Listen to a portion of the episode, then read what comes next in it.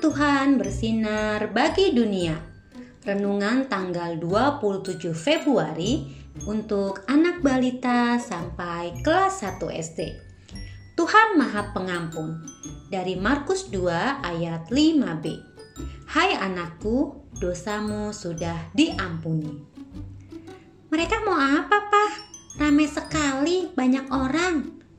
Tanya Mentari penasaran dari dalam mobil saat melihat orang-orang banyak berkumpul di suatu tempat. Oh, mereka sedang menunggu vaksin COVID-19. Kok seperti cerita Tuhan Yesus ya? Hmm, siapa ya, Pak? Yang diturunkan dari atap? Dia nggak bisa masuk karena penuh orang di depan pintu. Siapa ya?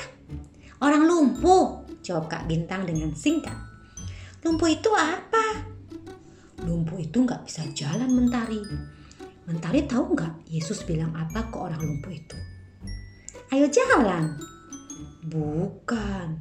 Tuhan Yesus lebih dahulu mengampuni dosanya sebelum menyembuhkan sakitnya. Adik-adik, semua orang berdosa, semua orang punya kesalahan. Hanya Tuhan Yesus yang bisa mengampuni semua kesalahan atau dosa kita.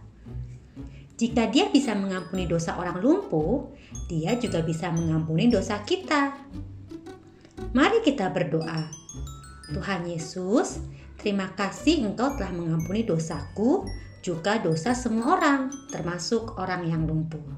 Amin.